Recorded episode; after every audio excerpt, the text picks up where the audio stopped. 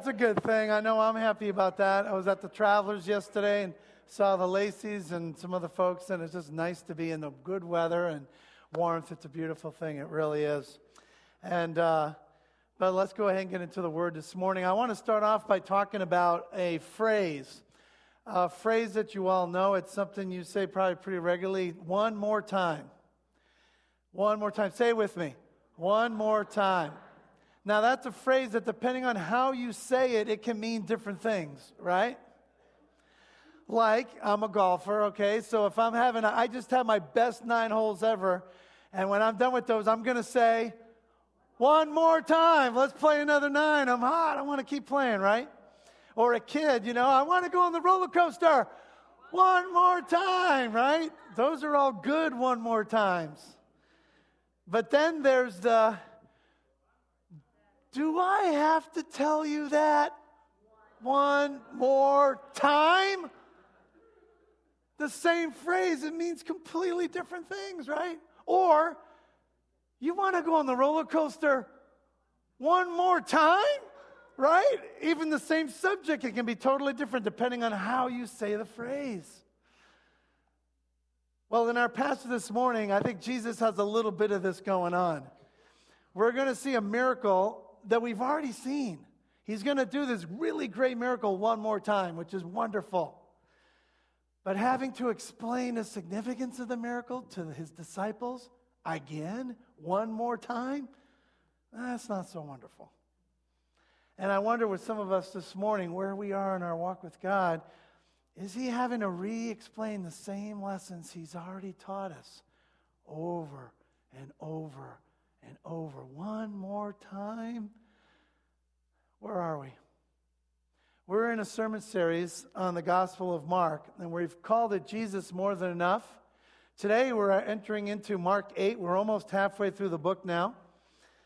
So if you have your Bibles with you, I'd encourage you to open to Mark chapter 8. If you're using the Bible that's underneath the chairs, it's page number 705. 705 if you're using the Bible that's underneath the chairs. We invite you to open up the scripture. And um, what we're going to see here is Jesus is going to feed thousands of people. Does that sound familiar? That's a deja vu, right? It's one more time. It's a great miracle. But as I said, once again, kind of like us sometimes, we don't get the message the first time. And he's got to re explain it. And again, I want us to be thinking about are, is he having to re explain things to me, or am I getting what he's saying to me? Where are we in our discipleship and our work with Jesus? I've entitled it The King is Here because I think that's the essential lesson that Jesus is teaching through these miracles. The King is here. His kingdom is real. It's more real than the nose on your face. Do you believe it? Do your actions and, and, and words and decisions reflect the reality of the kingdom in our midst? Or do we need to learn all over again that He really is here with His power and everything? Again, where are we? Let's go ahead into Mark chapter 8. I'm going to read first, first 10 verses to start this morning. During those days, another large crowd gathered, and since they had nothing to eat, Jesus called his disciples to him and he said, I have compassion for these people. They've already been with me three days and have nothing to eat. If I send them home hungry, they'll collapse on the way because some of them have come a long distance. His disciples answered, But where in this remote place can anyone get enough bread to feed them? Well, how many loaves do you have? Jesus asked. Seven, they replied. He told the crowd to sit down on the ground. When he'd taken the seven loaves and given thanks, he broke them and gave them to his disciples to distribute to the people, and they did so. They had a few small fish as well. He gave thanks for them also and told the disciples to distribute them. The people ate and were satisfied. Afterward, the disciples picked up seven basketfuls of broken pieces that were left over. About 4,000 were present. After he'd sent them away, he got into the boat with his disciples and went to the region of Dalmanutha.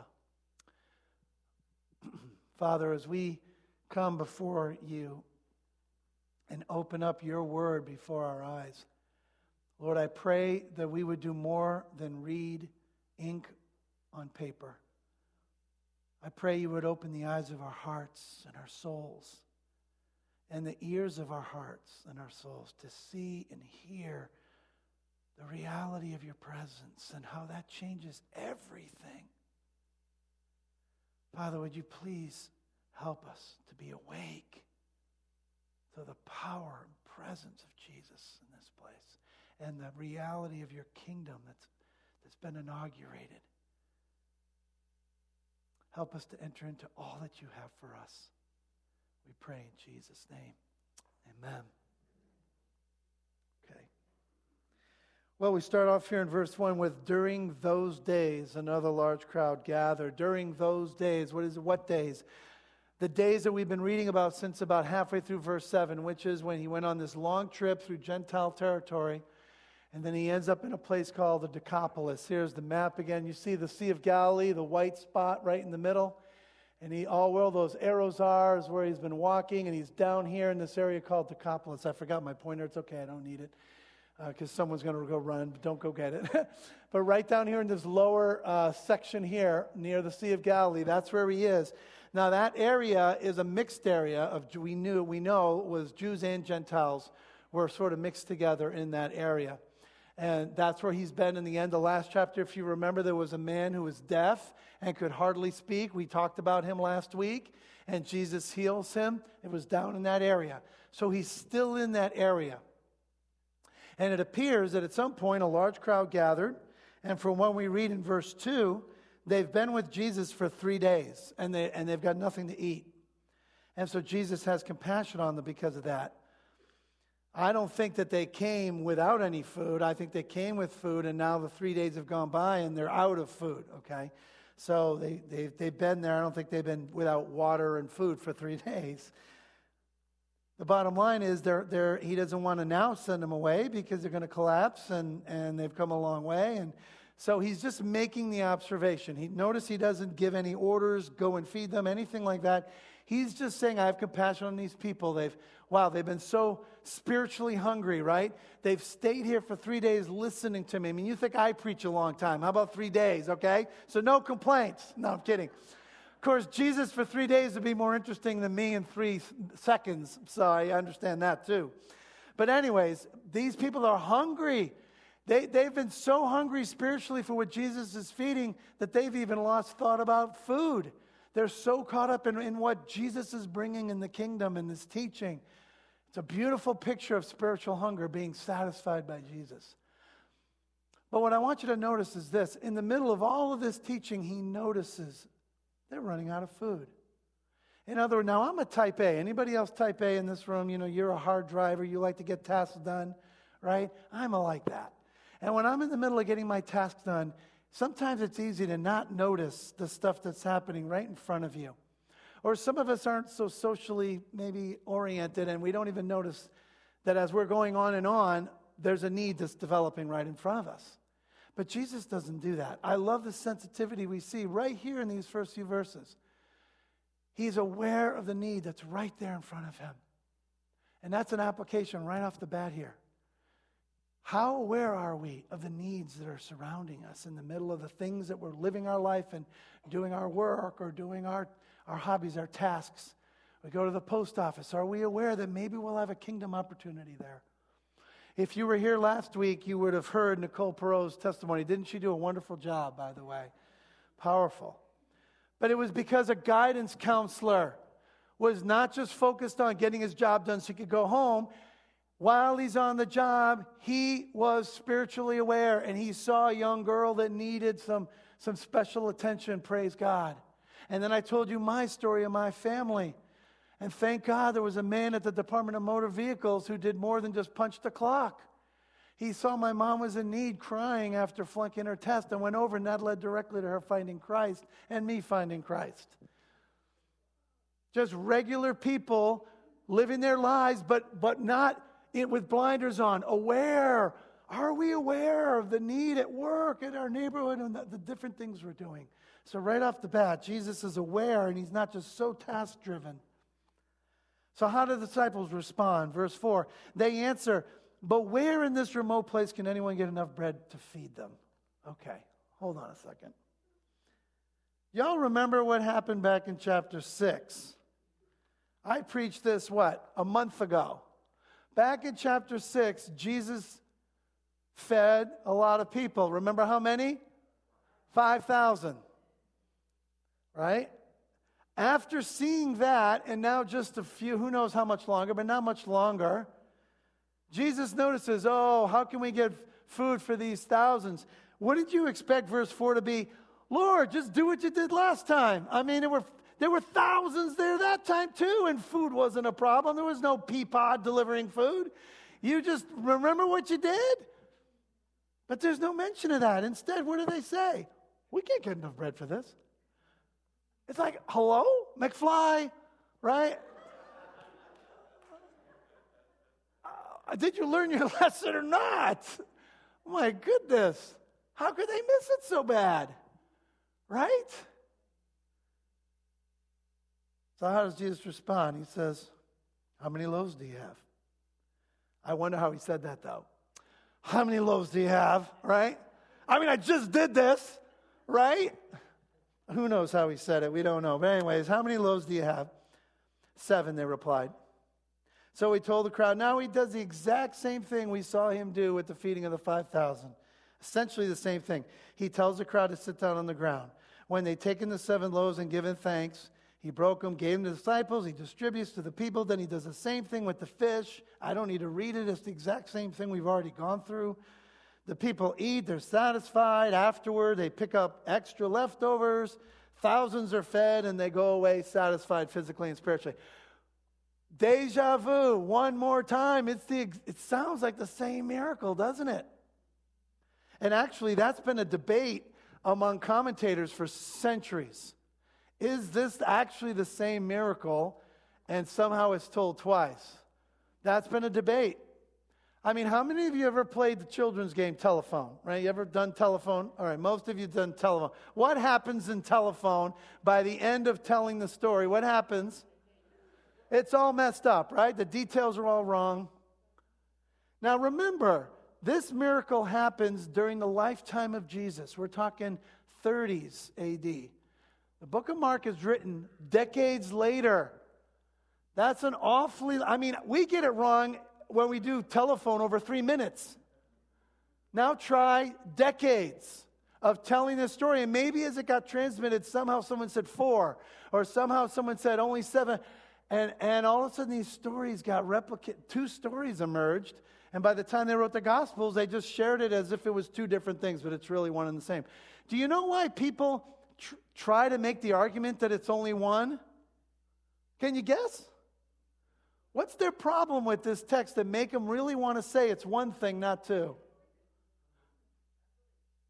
No. What in the text makes no sense?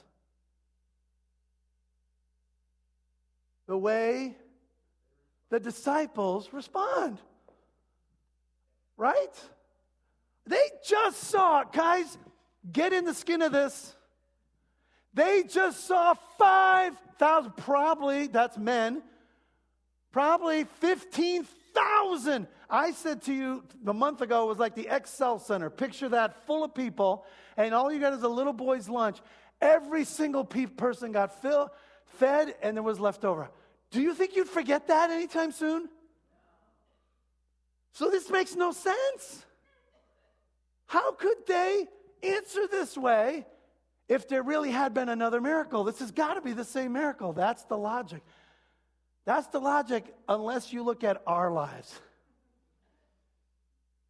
Because what happens in our lives? Do we not see God provide one moment? And how long does it take before we respond in the exact same way when the next bill comes that I can't pay, when the next illness comes and I don't understand what God's doing. This isn't very far. I think this is pretty true to our experience. We have short term memory, don't we? And actually, and then if we just go by the pure data, there is a lot of difference between these two stories. I just quickly just kind of did a comparison of my own here. First of all, if you go back to chapter 6, that miracle of the 5,000, first of all, different number. Number two, they spend one day with Jesus. Here it says three days. There it was a crowd of Jews. There, this is a, in the Decapolis, which would clearly be mixed. Everyone agrees with that. There's no question there. That was the northeastern shore of, of Sea of Galilee. This is the southeast, different place. The disciples initiated that one. They came to Jesus and said, We need to feed these people. Here, Jesus initiates it. There, they organize into groups, if you remember, like military bands. There's no organization talked about here. They sat literally using the word green grass because that would have been something that stood out. There's no mention of that here. There were five loaves, two fish, seven loaves, few fish. And then one really stands out. You wouldn't tell in the English at all. 12 small baskets are left over in the old miracle, and the 5,000. Seven large baskets. It's a different word in the Greek. It's the same word in the English, baskets. But the Greek's different. The Greek word in chapter 6, the feeding of 5,000, is kophinos. And kophinos is a smaller basket that's your daily provision, personal basket, if you will. This word is uh, spouris, and spouris is a larger basket, which makes sense. If they were going for three days, they would have brought more provision. It's a totally different word, totally different basket. Why would he do that two chapters apart if it's the same? Uh, when you look at all, that's an awful lot to get wrong through telephone. So I think it's two separate things, which tells us what? These guys have to, one, he one more times the miracle, which is great, but one more time, he's got to teach them a lesson, just like us. And what is that lesson? And I think that's our first point this morning. This miracle tells us what? It tells us that Jesus once again demonstrates the abundance of his kingdom. His kingdom's abundant. There's no worries in the kingdom of God. There's no anxiety in the kingdom of God. And when we live in the kingdom, fear and anxiety are banished. They're exiled out of the kingdom of God. And when you make a decision to trust in Jesus Christ as your Lord and Savior, you become a citizen of the kingdom. And there's everything we need in the kingdom. In the Sermon on the Mount, and if you need an application in the scripture, when's the last time you spent a lot of time reading through Matthew's chapter 5, 6, and 7, the Sermon on the Mount? Because in that sermon, greatest sermon I think ever preached.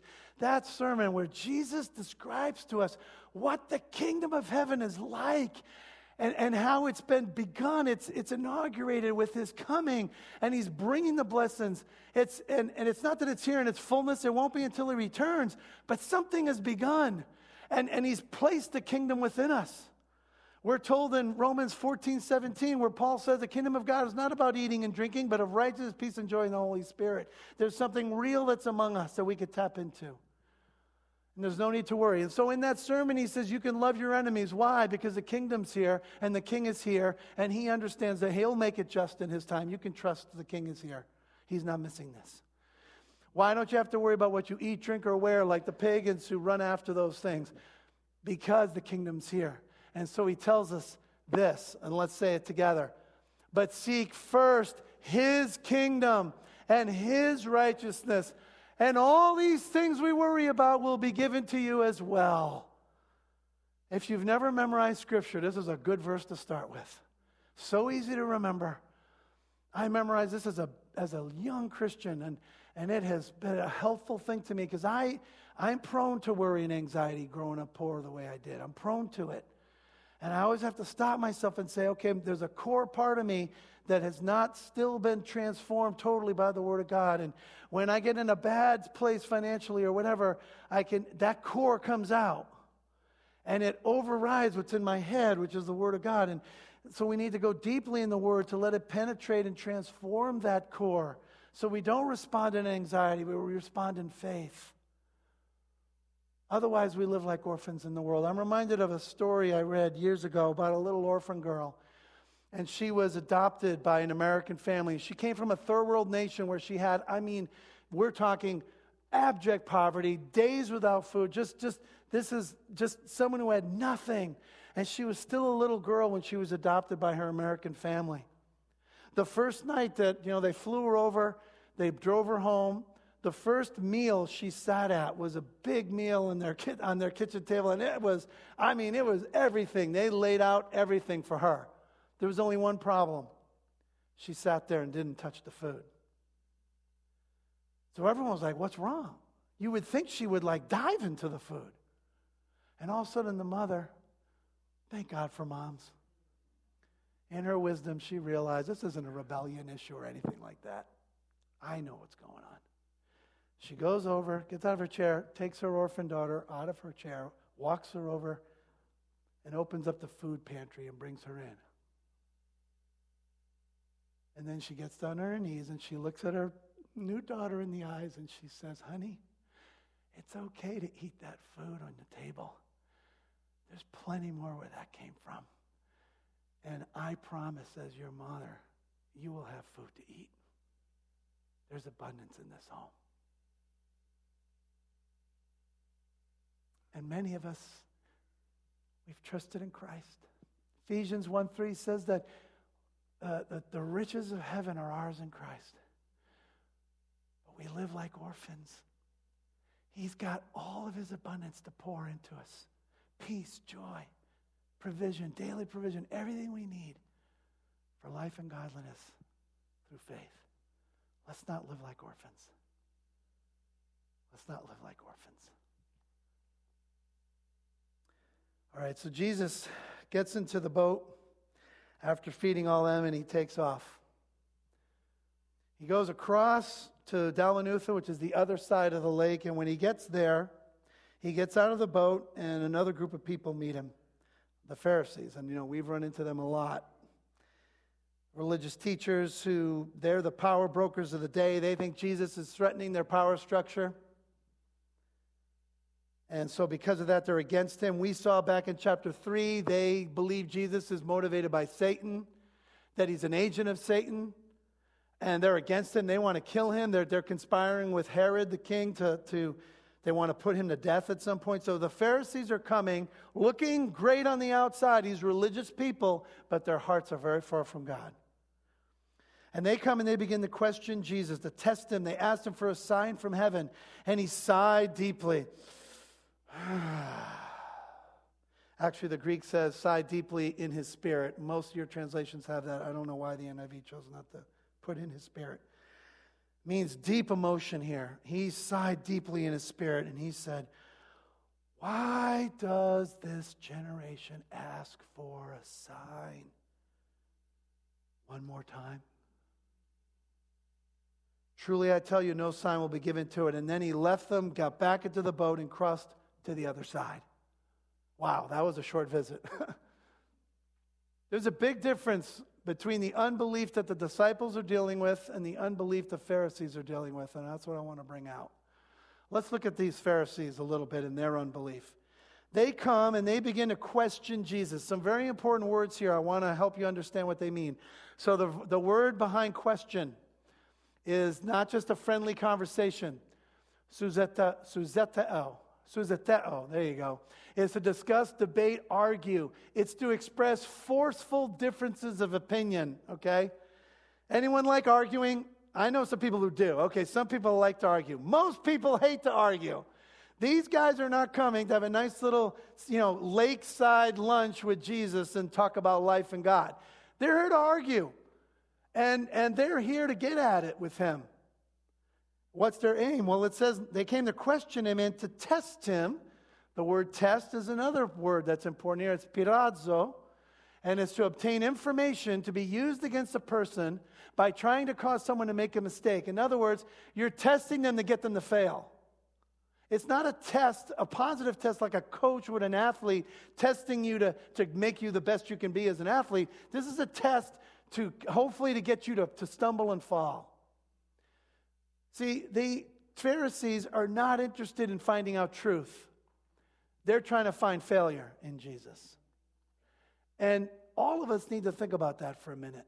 Because if we're honest, there are some people we listen to to learn from.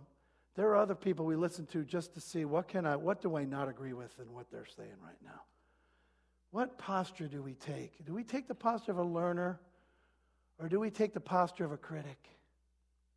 I'm not saying don't be critical. You always be when you're listening to someone. You know, Scripture says to measure it by the Word of God. Absolutely, that's not my point. But do we even have an open heart? Or do we feel like we already have all the answers? Because that's how the Pharisees are coming. They just want agreement. They're just looking for agreement. They're not looking to be taught. And as people who know the word well, sometimes I think we come to, to, the, to a service not to be taught, but to look for agreement. And the only time we hear back is when, oh, I didn't agree with that. you need to change your thinking. Well, maybe we need to talk about it and be open. Anyways, the Pharisees are testing him to see him fail, and they ask for what? A sign from heaven. Why do they think he's going to fail at that? Because up until now, he's been doing miracles on earth. But a sign from heaven? That's not a miracle on earth. That would be something more than he's done. That would be something that only someone from heaven could do. So, and in their minds, they've already decided that Jesus is a false teacher. He's not from heaven. So they're giving him a test that they know he's going to fail. At least they believe. And then if he refuses to do it, they'll say, See, false teacher. So they feel like they've got him in a trap. But Jesus is shrewd and wise, and he ain't going there. So we read verse 12 He sighed deeply in his spirit. Why does this generation ask for a sign? Truly I tell you, and anytime you see in the New Testament Jesus saying, Truly I tell you, you circle what comes after it and underline why, because that's the New Testament equivalent of thus saith the Lord in the Old Testament. This is revelation from God.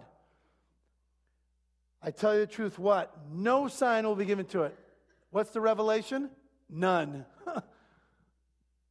because of the hardness of their heart, because they're not sincere and they're seeking at all. And he knows it. He can see through their pretense, he can see through their hypocrisy. Actually, every single commentator remarked on this. The way this sentence is worded, why does this generation ask for a sign? Truly, I tell you, no sign will be given to it. The way it's worded is in the form of an ancient uh, curse formula, which would go to, which would sound something like this: May God curse me and put me to death if I give you what you ask for. That's essentially the wording. In other words, Jesus, this is, you know, that idea of Jesus being the, the nice, you know, warm, cuddly Jesus. And sure, he can be that. But then he can also be the tough Jesus. He's being tough here. And these people deserve it because they have had sign after sign after sign, starting from Moses and the prophets, and they've rejected them the whole way. And they're not open at all to teaching. They've elevated themselves over Jesus, over the revelation of God. And when someone's done that, there's nothing you could do for them. And that's our second point. He gets in the boat and leaves. Second point the Pharisees are unwilling to believe in Jesus or his kingdom. See, there's a difference between, and don't miss this, unwilling to believe and unable to believe. There's a difference between refusing to believe and struggling to believe. We'll talk more about that in a minute. We're talking about refusing to believe, okay? Closed off completely. Well, just give us a sign from heaven and we'll believe. Is that, is that authentic and true? I'm reminded of the story in Luke 16 when Jesus told the story about a rich man and a beggar whose name was Lazarus. Some think it's a parable, some think it's a true story. Either way, the, the, the main point is true. The rich man and Lazarus. So there's this rich man, and he has everything. He has no concern. He is, he is completely content with his earthly life. He's not looking for anything beyond this world because he's got everything. And at the end of his roadway, you know, his walkway, at the end of his, on the other side of the gate of his mansion, is a beggar who God knows by name, Lazarus. And that's important that he doesn't know the, that we're not given the rich man's name. It's from God's perspective. Lazarus. Now, we don't know why he's poor. It doesn't tell us was it the result of injustice or was it his own poor, unwise, sinful life? We don't know why he's poor. It doesn't matter. Bottom line is he's poor and he's in need. And what we see is an utter disregard for this man's state by the rich man. Because all he's focused on is his own earthly concerns. Just like the Pharisees are focused on their earthly concerns of keeping power in Israel. And just like the disciples are thinking about bread. Well, the time comes that they die. And then Jesus says, when they die, the Lazarus, the beggar, ends up in the arms of Father Abraham in heaven. And then it says that the rich man ends up in hell in torture. And he's he is now in this eternal place of torment. He cries out and says, Father Abraham, send Lazarus to give me relief. He still, even in his being judged, still sees Lazarus as someone to serve him. Talk about pride and self reliancy. And then we pick up the story, and this is where I want to pick it up. Verse 27. Father Abraham answered, I mean, uh, I'm sorry, the rich man answered, Then I beg you, Father, send Lazarus to my family, for I have five brothers. Let him, Lazarus, warn them so they won't come to this place of torment. And Abraham replies to the rich man, They have Moses and the prophets, the word of God, all the signs. Let them listen to them. And the rich man says, No, Father Abraham, but if someone from the dead goes to them, well, then they'll repent. Something big. And he said to him, If they don't, they do not listen to Moses and the prophets, they will not be convinced, even if someone rises from the dead. And of course, he's alluding to what? His own resurrection that they're going to completely deny. No, it's not about getting a sign. It's not about getting more evidence.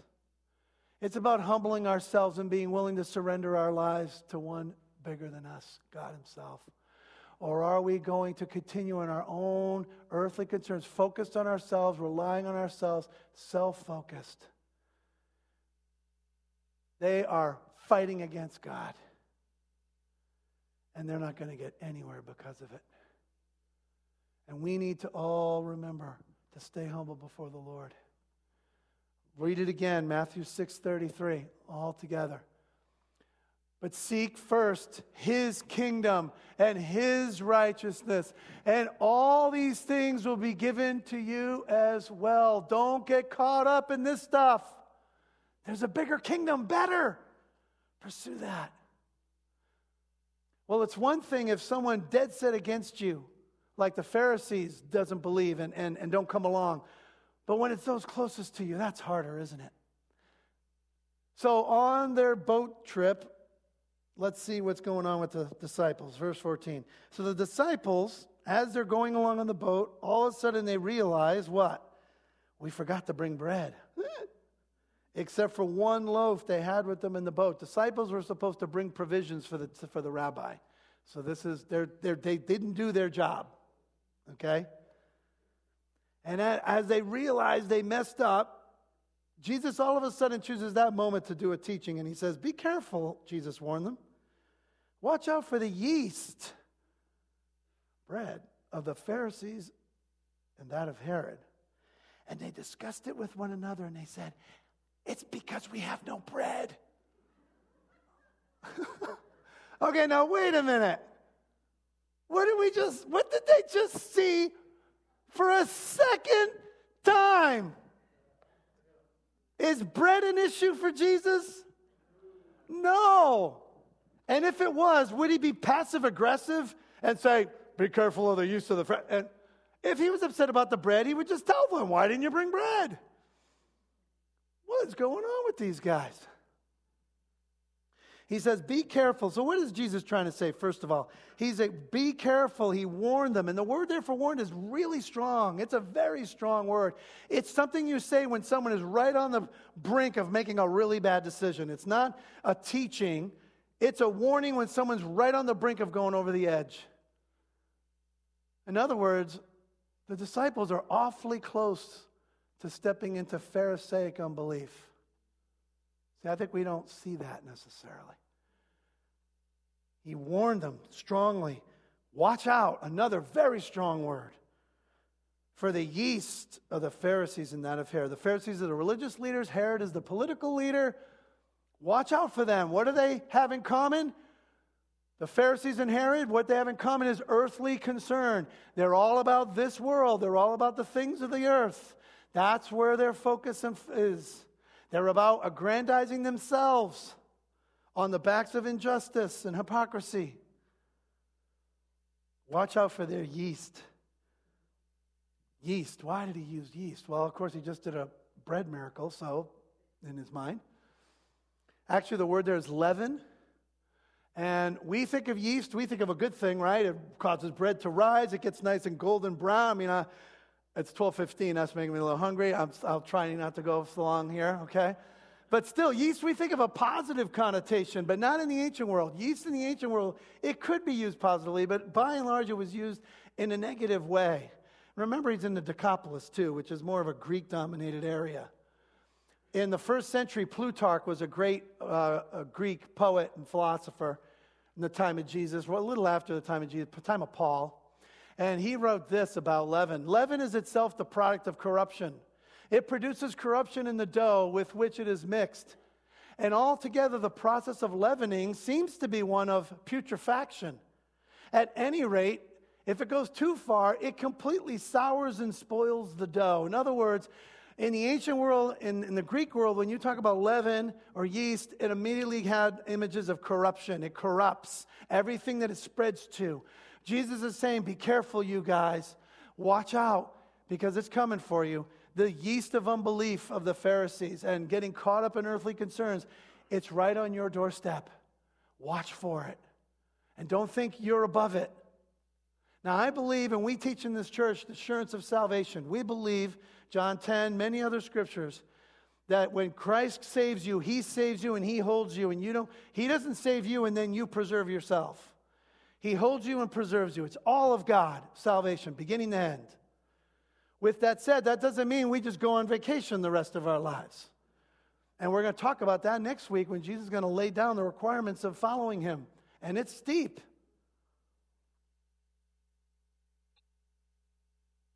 And we all have to be thinking about am I on the precipice without even realizing it of falling into unbelief like the Pharisees? And it's much easier to fall there than we think. I'm not talking about losing salvation. I'm talking about losing connection with the kingdom and its abundance and all of its power, and instead living a life as if you never met Jesus. And, I've, and I, even as a believer in Jesus Christ, over 37 years, I've had times in my experience where I've been like totally disconnected from God out of unbelief and living like a Pharisee. Coming to church looking good, but very far from God. And that's a bad place to be. I love Kent Hughes. Uh, Rich and I both always enjoyed his commentaries. He's a pastor, was a pastor. Here's what he said, and I, I connected with this. He said, The disciples' problem here came from familiarity.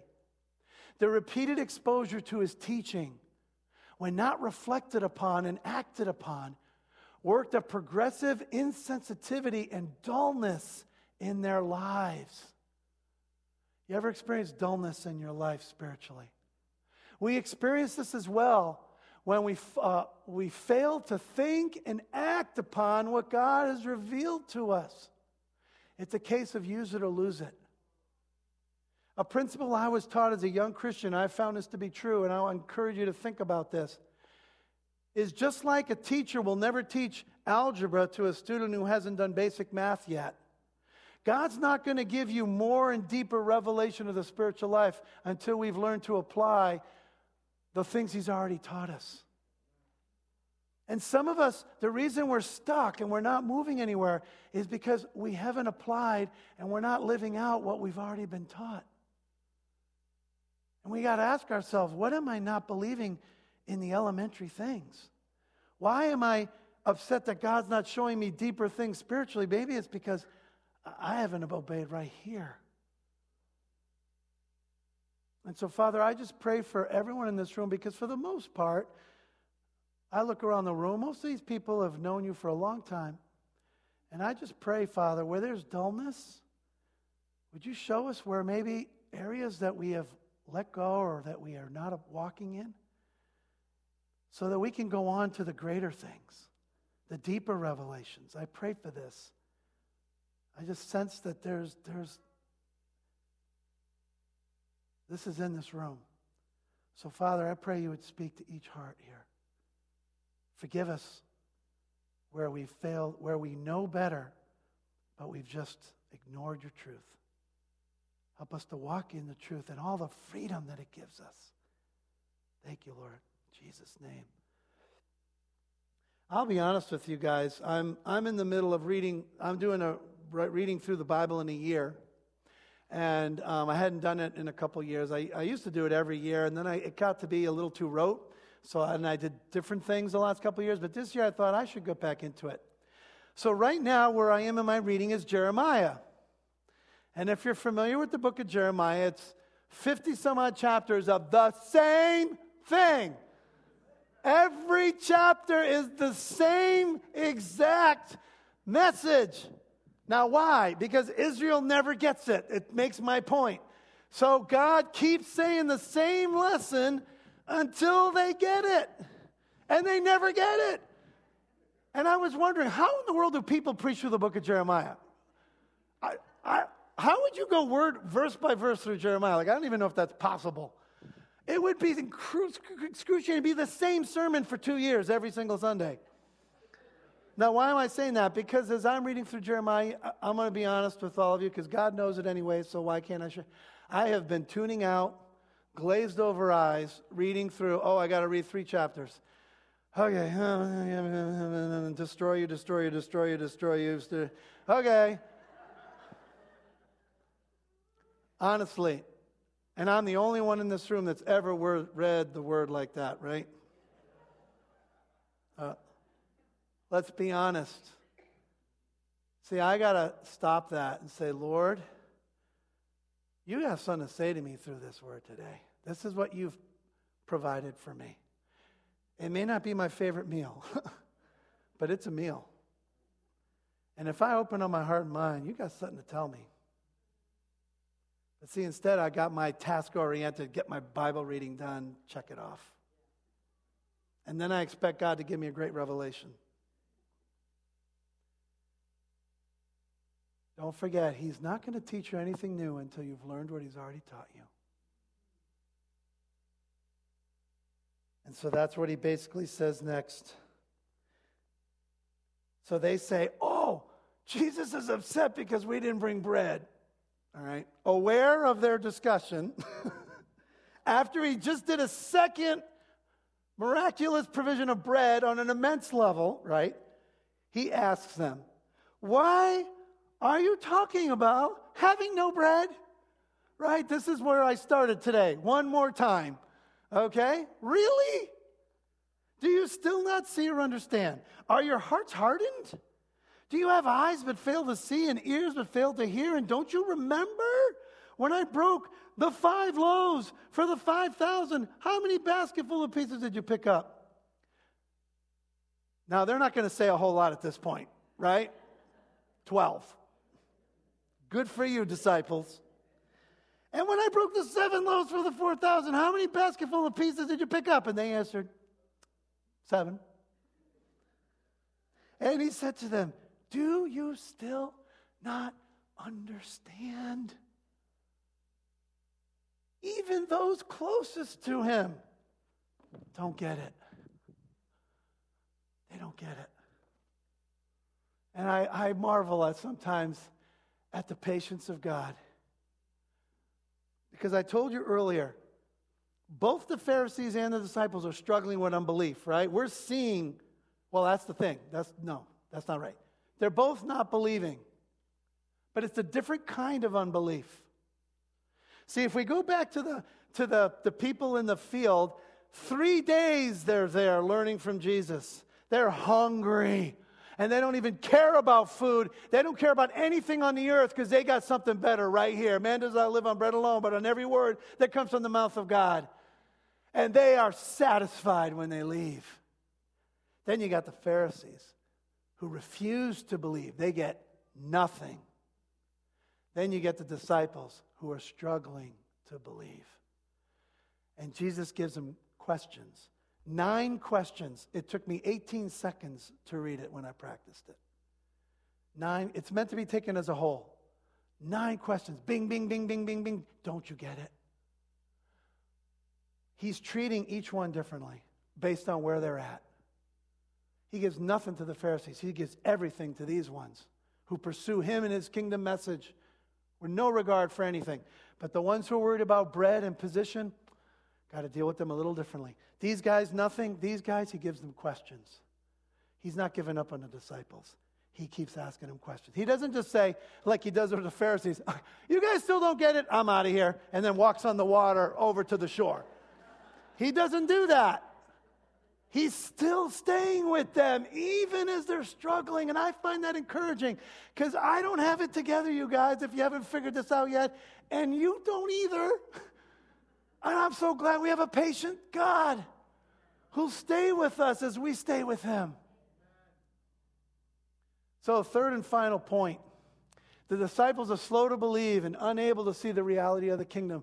See, that's the thing. The only ones who taste of the kingdom are these Jews and Gentiles over in the Decapolis who give up everything to seek the kingdom. They taste the kingdom in its abundance.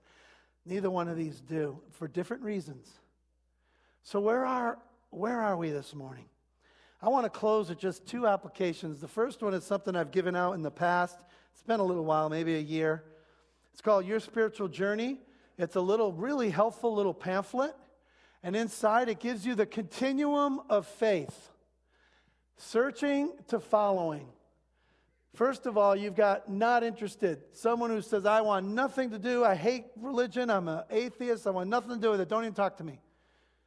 Not much you can do there, but pray. But if you take a step, the next step towards Christ is curiously searching. This is someone who realizes, you know what, there's got to be more to life than just what I see. Ooh, that's a really significant step towards Christ. Encourage that when you see that in someone. And then eventually they take another step, searching assertively. This is someone willing to open up the Bible and see what Jesus has to say. And then if they get to the place of believing it, that's a faith commitment where you say yes to Jesus as your Lord and Savior. You let Him lead you through the Holy Spirit and the Word of God. And if you haven't done that, I urge you to do that. It's, there's no big form, magic formula.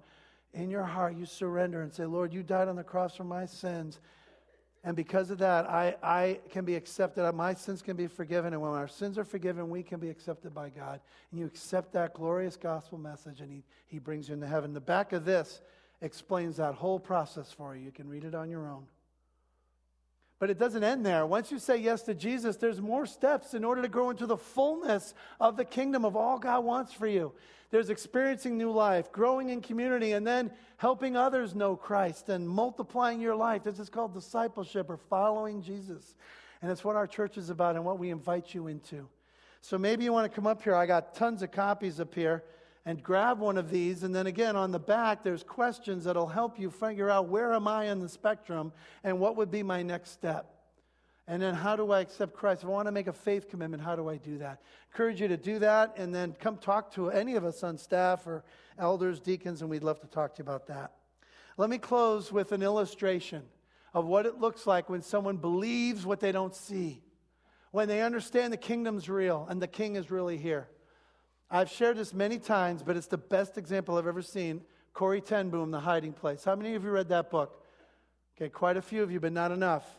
Every person in this room should read this book. I think it's an absolute must read after the Bible. I can't endorse a book enough.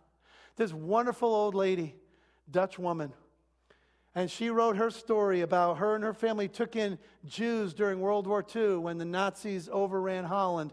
And they hid them from the Nazis, knowing that they were going to take them away and kill them.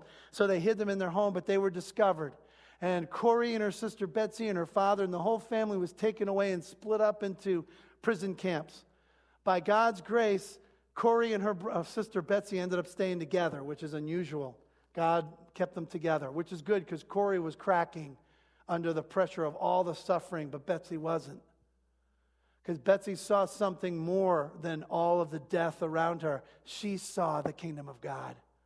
She had eyes that saw the king is right here.